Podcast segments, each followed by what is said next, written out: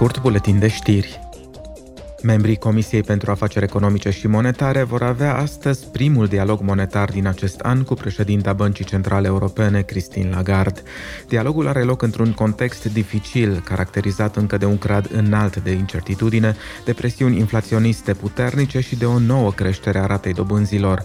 El va fi urmat de o audiere publică cu Christine Lagarde în calitatea sa de președinta Comitetului European pentru Risc Sistemic.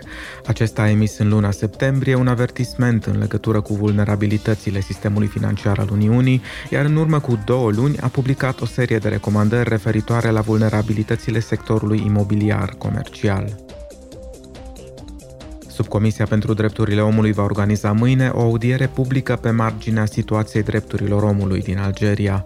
Eurodeputații vor discuta evoluțiile recente din domeniul drepturilor omului și a statului de drept din această țară.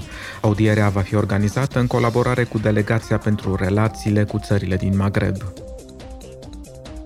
Comisia pentru Dezvoltare va organiza mâine o audiere publică despre crearea unor locuri de muncă sustenabile și decente pentru tineri în Africa.